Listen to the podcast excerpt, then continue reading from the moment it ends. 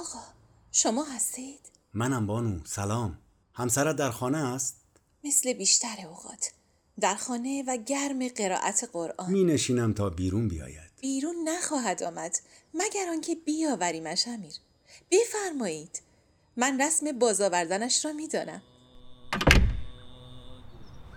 ذكر رحمة ربك عبده زكريا إذ نادى ربه نداء خفيا. قال رب إني وهن العظم مني واشتعل الرأس شيبا. ولم أكن بدعائك رب شقيا. آقا، کمی آب گرم صدایتان را باز می کند. آقا. میشنوید؟ صدایم را میشنوید؟ ناشنوا که نیستم بانو چه شده؟ باز مشکلی پیش آمده؟ خیر آقا داماد شاه اینجاست آه خدای من چه مدت است که به انتظار نگهش داشته ای بانو؟ دیری نیست لب حوز با ماهیان گفتگو می کند بهتر بود با گربه ها گفتگو می کرد تا این گونه در کمین ماهیان مظلوم بنشیند.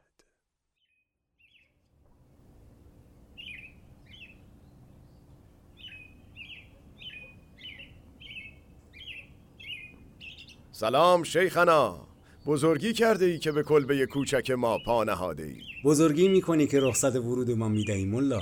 شما را امر مهمی باید از کاخ به کوخ آورده باشد امیر. بفرمایید. امری نیست خواهشی است. همچنان که در کلام زهراجین تو زهری نیست کوزه اصلی است. از خواهش من نیز شاید که با خبر باشی. چرا که خود میدانی آن راه که در پیش گرفته بودی لاجرم به این منزل هم می‌رسید که البته رسید و به منازلی ناآسوده تر برای زیستن نیز خواهد رسید. در پناه حق و در راه حق. بفرمایید. مرشد اعظم شاه عباس شما را به دربار فرا خوانده است. آیا مسلحت هست که بپرسم به چه جهت شاه مرا فرا خوانده است حضرت میرداماد به جهت مواجهه با چندین زاهد و فقیه که مدت هاست را به بدعت و حتی کفر متهم کردند و می‌کنند و جار بر سر بازار می‌زنند. مگر حضرت میرداماد پیوسته در محضر شاه نیست تا به عرض برسانند که ما مبرای از این تهمت ها هستیم؟ شاه مایلند که شما شخصا و رأسا خیشتن را مبرا کنید. به دربار آمدن دلم را به درد می آورد اما به فرمان شما می آیم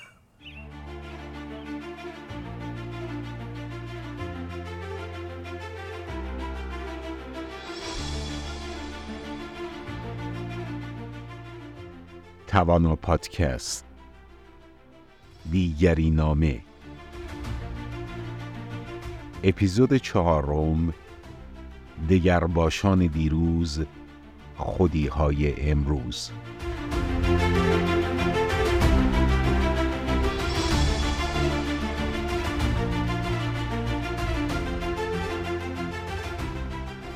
درود به شما عزیزان همراه. به پادکست دیگری نامه خوش آمدید. آنچه ابتدای این اپیزود یعنی اپیزود چهارم پادکست دیگری نامه شنیدید صحنه ای بود از رمان مردی در تبعید ابدی به نوشته نادر ابراهیمی که در تمجید از دگراندیشی ملا صدرا در عصر حاکمیت شاه عباس صفوی نوشته شده است.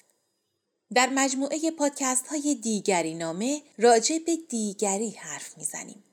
راجع به تمامی آنها که از ما نیستند و دقیقا به همین طریق در شکل دادن به هویت خود ما نقش مهمی ایفا می کنند. اگرچه بین ما و آن دیگری ها رابطه پیچیده ای از مهر و کین، خشم و همدلی و زندگی و مرگ در جریان باشد. در اپیزود چهارم با نام دگرباشان دیروز خودی های امروز به رسمیت یافتن مذهب شیعه در ایران می‌پردازیم. در اپیزود اول به جریانهای مختلف شیعه اشاره کردیم که با نامهایی مثل اسماعیلی، قرمتی، فاطمی و علوی در تاریخ مشهور بودند. به زمانی که ناصر خسرو با ستایش و تحسین از حکومت قرمتی های لحظا در بحرین یاد می کرد و در نهان دور از چشم دولت های وقت ایرانی فاطمی شده بود. در این اپیزود به تغییر سیاست هویتی دولت‌های ایرانی می‌پردازیم که طبیعتاً تعریف راستکیشی و کژاندیشی خودی و غیر خودی را تغییر داد و کسانی را که نمی‌توانستند در چارچوب‌های تعیین شده فکر کنند و یا در مراعات مناسبات قدرت بیپروا بودند در خطر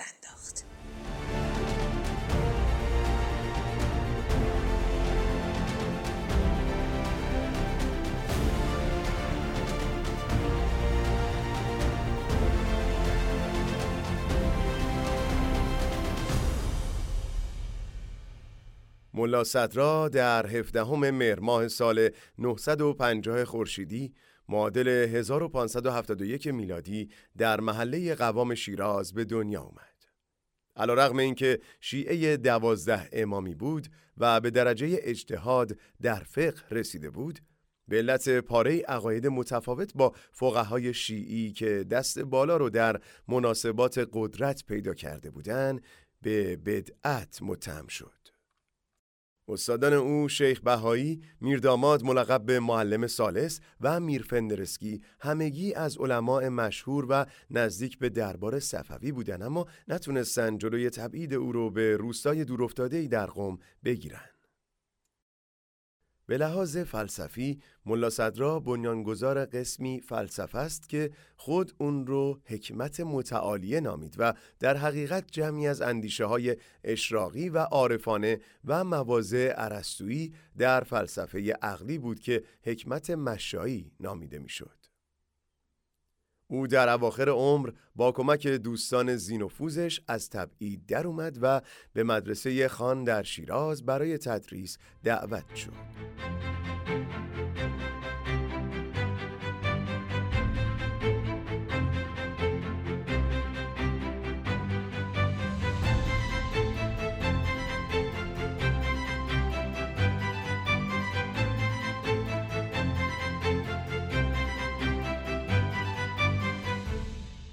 شاه اسماعیل صفوی و سیاست هویتی شاه اسماعیل صفوی فرزند شیخ حیدر و مارتا یا عالمشاه بیگم در 892 هجری قمری احتمالاً در اردبیل متولد شد. پدرش شیخ حیدر یک شیخ صوفی فوق‌العاده محبوب بود با پیروان جان نثار. اون این محبوبیت رو تا حد زیادی مدیون پدرش شیخ جنید بود که شیعیان صوفی مسلک هوادارش او رو صاحب سجاده ولایت، مرشد کامل و حتی تجسم خداوند می‌دونستند. وجود رهبران فرهمند یا کاریزماتیک از خصوصیات مشترک اغلب فرقه های شیعه بوده که قلات نامیده می شدن. در اپیزود قبل دیدیم که چطور ابو سعید بنیانگذار حکومت قرمتیان در لحظا حتی احکام روزه و نماز و نسخ کرده و خودش رو مرجع تام و تمام پیروانش قرار داده بود. دیدیم که حتی جانشین او ابو طاهر جنابی این قدرت رو داشت که به کعبه حمله کنه و سنگ حجر الاسود رو با خودش به لحظا بیاره. شیخ جنید پدر بزرگ شاه اسماعیل هم رهبر فرهمند صوفیان شیعه مذهب بود که حضور خودش و یاران متعصبش برای هر دولتی یک خطر بزرگ محسوب می شد. شیخ جنید در سال 864 هجری قمری در جنگ با شروانشاه کشته شد. چون شروانشاه نمی‌خواست مخاطره حضور او و یارانش رو در سرزمین خود بپذیره. این اتفاق 28 سال پیش از تولد شاه اسماعیل یعنی نوه شیخ جنید رخ. اما نام واقعی مادر شاه اسماعیل که او را عالم شاه بیگم هم مینامیدند مارتا بود. مارتا دختری بود با تبار مسیحی. حاصل ازدواج اوزون حسن سلطان مقتدر سلسله آقویونلوها با تئودورا ملقب به دسپینا خاتون دختر امپراتور ترابوزان. در وهله اول خیلی عجیب به نظر می رسد که بنیانگذار یک حکومت اسلامی و مشخصا شیعی در ایران که مذهب شیعه را به مذهب رسمی تمامی ایرانیان بدل کرد از سمت مادر تبار مسیحی داشته است. در تاریخ آوردند که مادر بزرگ مادری شاه اسماعیل یعنی دسپینا خاتون به این شرط با ازدواج با اوزون حسن موافقت کرد که دین خود را حفظ کند و حتی با خود کشیش و چند موعظه‌گر به ایران آورد و کلیسای خودش را بنا کرد. ازدواج او با اوزون حسن یک ازدواج سیاسی بود. اوزون حسن اگرچه خود فرمانروایی مسلمان بود اما احتیاج داشت تا از پیشروی ترکان عثمانی جلوگیری کند و از همین رو وارد اتحادیه ای از دولتهای مسیحی شده بود که امپراتور وقت ترابوزان یعنی پدر دسپینا یکی از اعضای آن بود. دوره پاپ نیکولاس پنجم بود. این پاپ مقتدر به جهت صدور فرمانی که بعدها آموزه اکتشاف نامیده شد مشهوره. این فرمان به پادشاهی های پرتغالی و اسپانیولی اجازه فتح سرزمین های تازه کشف شده رو در قاره آمریکا می‌داد. اما این مقام عالی رتبه مسیحی که قدرتش کم از قدرت پادشاهی های اروپایی نبود از سقوط امپراتوری روم شرقی به وحشت افتاده بود. قسطنطنیه یا استانبول امروزی که پایتخت امپراتوری روم شرقی بود توسط سلطان محمد فاتح سلطان مقتدر عثمانی فتح شده و از حیطه نفوذ مسیحیت به کلی خارج شده بود. اوزون حسن اگرچه نتونست در نهایت ترابوزان یعنی سرزمین آبا و اجدادی همسرش رو حفظ کنه اما با درخواست تسلیحات جدید از دولت ونیز که مبتنی بر فناوری جدید باروت و توپخانه بود و مساعدت پاپ نیکولاس پنجم خود را در برابر عثمانیان تقویت می کرد. در چنین اوضاع و احوالی بود که اسماعیل جوان بزرگ می شد. پدرش شیخ در که او هم در حد تجسد خداوند توسط صوفیان شیعه تندرو پرستیده می‌شد زمانی در جنگ تیر خورد و کشته شد که اسماعیل یک سال سن داشت. بعد از مرگ شیخ هیدر چنان که روش سلسله های صوفی شیعه بود فرزند ارشدش علی مورد استقبال مریدان و فداییان قرار گرفت و با عنوان سلطان علی جانشین شیخ هیدر شد. علی برادر بزرگتر اسماعیل خود یک قدرت بالقوه بود. سلطان سلسله آقویونلوها که فرزند اوزون حسن و جانشین او بود وقتی خواست از نیروهای فدایی علی موسوم به قزلباش استفاده کند او و اسماعیل را از زندانی در استخر فارس آزاد کرد این سیاست کارساز شد و علی با قزلباشان تحت امرش با دشمنان سلطان جنگیدند و پیروز شدند اما گفته شده است که علی در راه بازگشت به اردبیل توسط خود سلطان به قتل رسید. اسماعیل در این زمان هفت ساله بود و به طور طبیعی جانشین برادر بزرگتر شد. او از این زمان تا وقتی که شاه ایران شود و مذهب شیعه را رسمی اعلام کند فقط هفت سال دیگر فاصله داشت.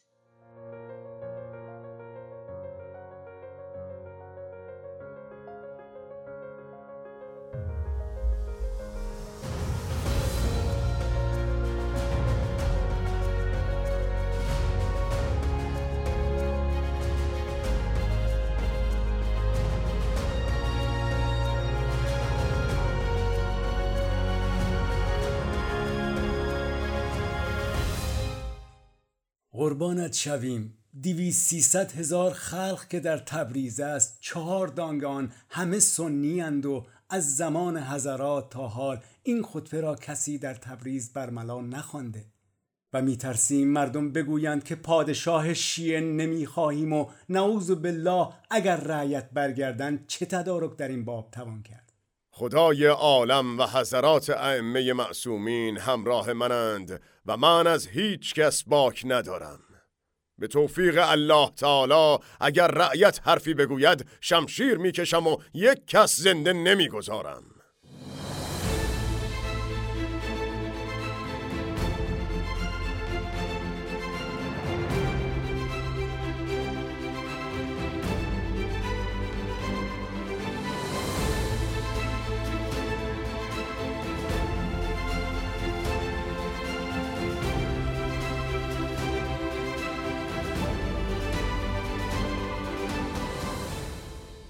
آنچه شنیدید گفتگوی مقربان درگاه شاه اسماعیل درست شب پیش از تاجگذاری او و اعلان رسمی مذهب شیعه در تبریز است.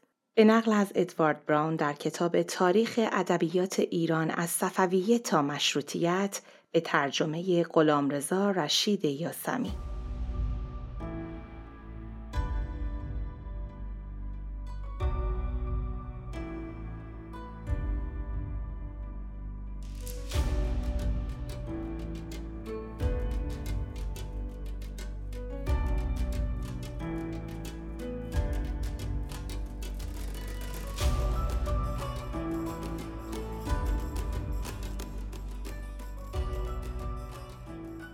نگرش های سیاسی غالبا دیرپا هستند.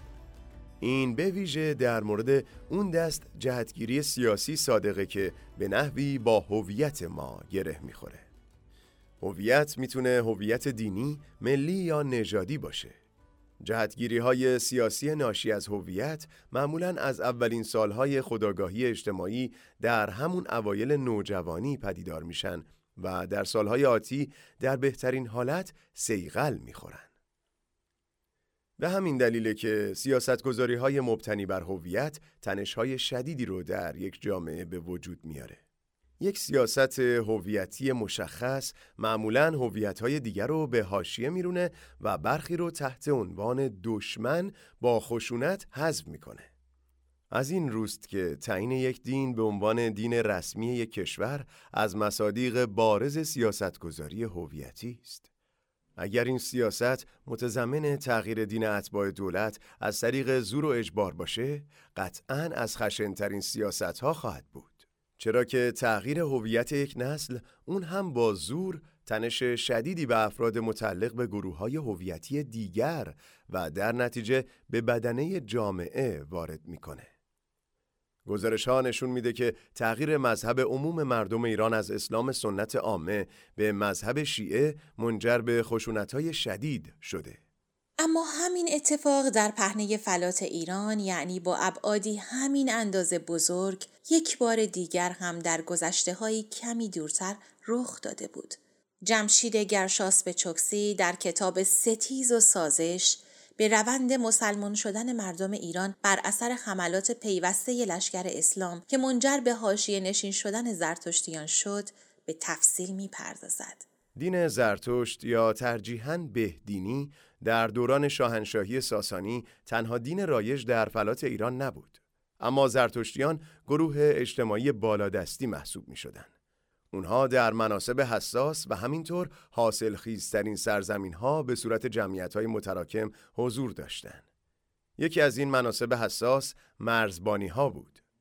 توزیع جمعیتی زرتشتیان در اواخر شاهنشاهی ساسانی نشون میده که از عراق امروزی تا ترکمنستان امروزی، از ترکیه امروزی تا افغانستان امروزی جمعیت های زرتشتی با آتشکده های بزرگ و توان اقتصادی بالا حضور اجتماعی سیاسی پررنگی رو تجربه می‌کردند. اما بر اثر شکست های نظامی ساسانیان در مرحله اول زرتشتیان مجبور به پرداخت خراج یا مالیات ویژه به عمرای مسلمان در ازای حفظ هویت دینی خودشون شدند. در مرحله دوم عمرای مسلمان که در یکصد سال اول عموماً عرب بودند با کوچاندن قبایل عرب به مناطق استراتژیک مانند عراق و اصفهان و فارس دست به تغییر ترکیب جمعیتی سرزمین های ایرانی زدند. در نسلهای بعد بر اثر حاکمیت نظم جدیدی که برای هویت اسلامی ارزش ویژه‌ای قائل بود و بهدینان رو به عنوان آتش پرست یا مجوس در رده های بعدی اولویت اداری قرار می‌داد، گرایش به تغییر هویت دینی در میان ایرانیان به وجود اومد.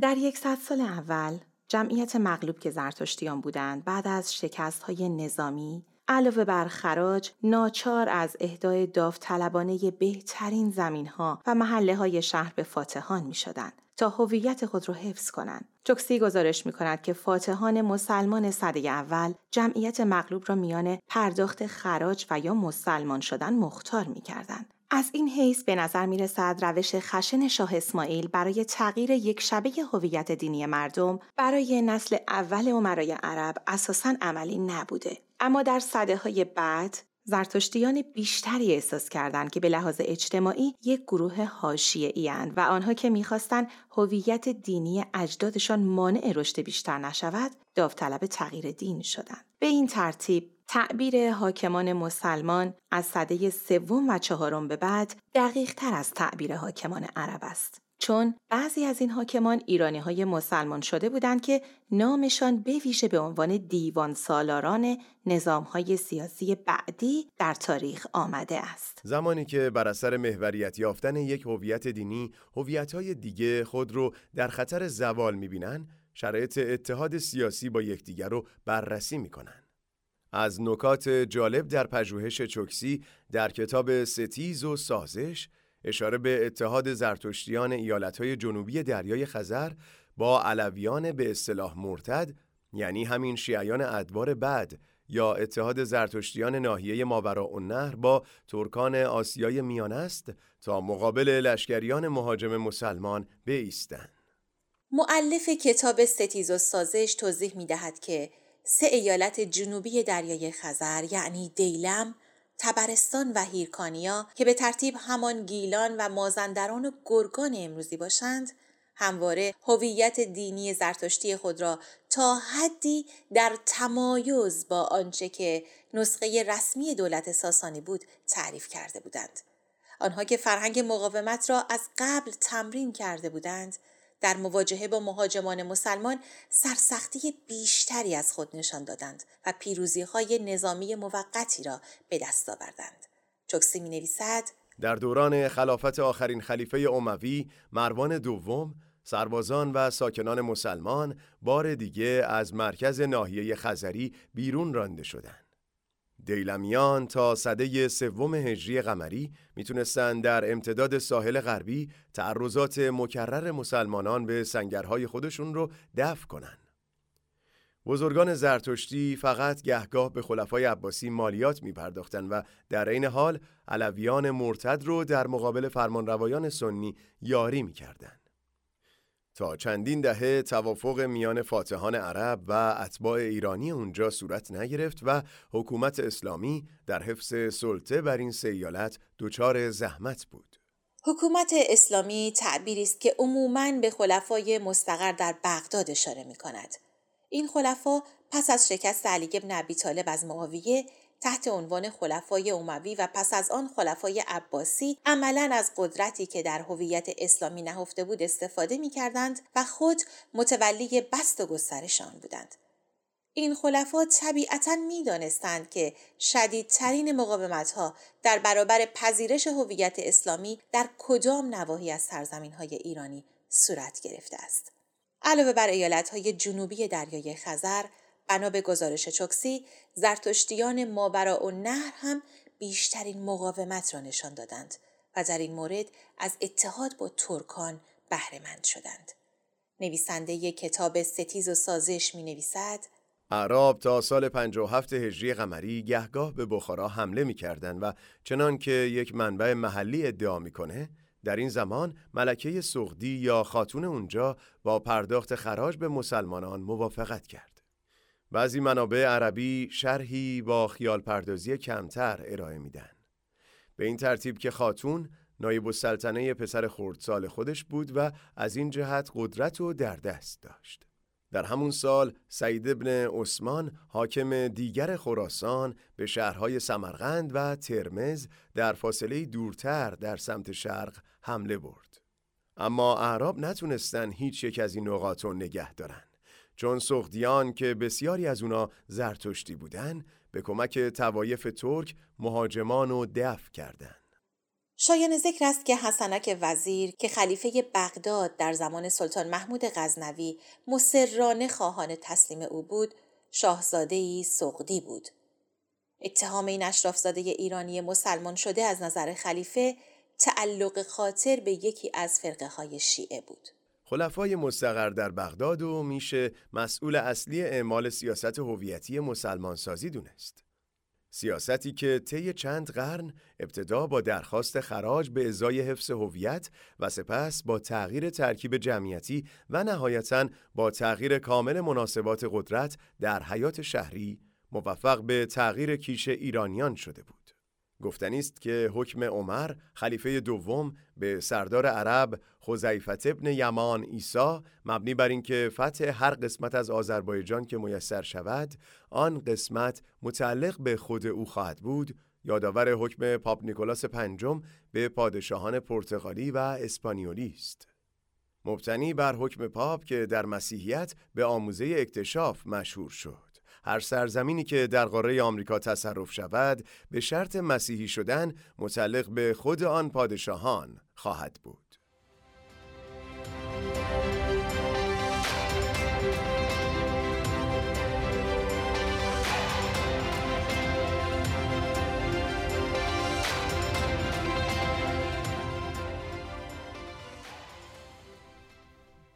عیبت این است که اسرار هویدا می‌کنیم ملای جوان و این صرفا به دلیل خامی توست نه پختگیت. به دلیل خودپرستی توست نه سلامت و صداقتت.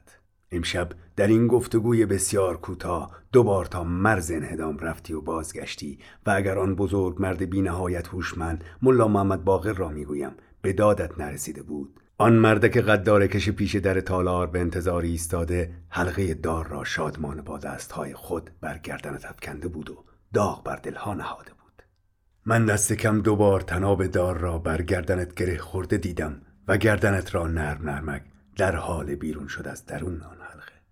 با جان خود بازی می‌کنی ای پسر با جان خود بازی می‌کنی.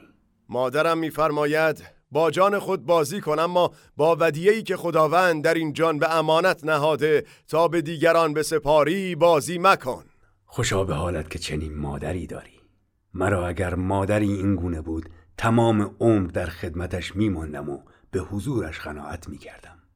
آنچه او فرموده سخن بزرگی است. تو محق نیستی که خیشتن را به بازی بگیری زیرا علم تو بدون تو تا زمانی که مدون نشده علم نیست و هنوز طفلی بیش نیستی و حق تدوین و تعلیف این اعتقادات پراکنده را نداری. اما بدان که زاهدان ریایی و فقهای درباری تشنه خون عارفان راستین هستند و تشنه خون آنها که از کلامشان و رفتارشان بوی بدعت به مشام می‌رسد. در میان ایشان که امشب در محضر شاه بودند دو تن هستند که تا به حال چندین عارف بی‌ادعا را به دار آویختند و افتخارشان این است که صوفی کش لقب گرفتند. آن وقت و کودک دبستانی ندانسته از وحدت وجود سخن می‌گویی و از زنده بودن جمیع موجودات عالم از کوه تا رود دم می‌زنی و از اینکه خداوند در ذره ذره همه موجودات جاری است و هر سنگ بخشی از خدا را در خود دارد و علل اصول بخشی از خداست و کل خدا. پسر آیا این درست است که تو را در آستانه شباب به جرم صوفیگری به دار آویزند؟ یا گردنت را بزنند و جهان اسلام را از برکت وجود آینده ای تو محروم کنند؟ نه ای شیخ درست نیست و من هیچ نمی‌دانستم که در محضر این بزرگان درباری چه باید گفت و چه نباید گفت. من خواستم که به تو بگویم و راه را از چاه نشانت بدم اما تو جاهلی و جسارت کردی و راه گفتارم را بستی و دلم را شکستی و کم جنبگی خیش را در یادگیری نشان دادی. جهالت کردم جهالت کردم. اف می طلبم و عهد می بندم که دیگر تا زنده هم چنین نکنم. ببخش استاد ببخش. نه به خاطر جان که به خاطر آن ودیه ببخش.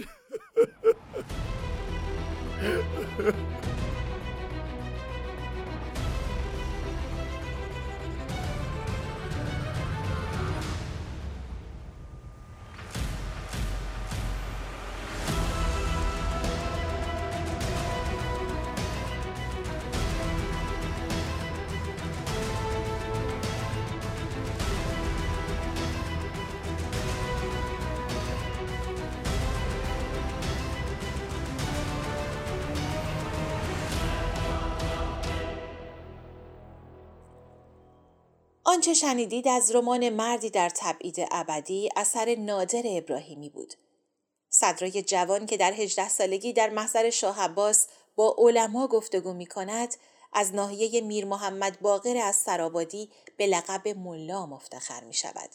اما بیپروایی او در مجلس گفتگو موجب حراس دوستداران و نزدیکانش از جمله استادش بهاءالدین عاملی می شود. چنان که شنیدید بهاءالدین عاملی به او یادآوری می کند که در معرض اتهام بدعت است. در اپیزود بعد از همین مجموعه تلاش خواهیم کرد ضمن پیگیری ماجراهای خونبار و غمانگیز دوران حکومت صفویه به مفهوم بدعت، راستکیشی و کژاندیشی دینی بپردازیم.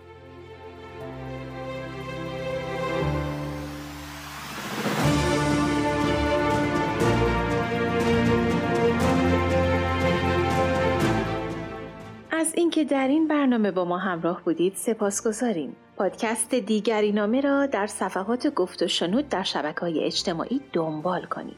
هر هفته با یک اپیزود با شما خواهیم بود. نقد و پیشنهادهایتان و روایت و تجربه شخصیتان را نیز با ما در میان بگذارید.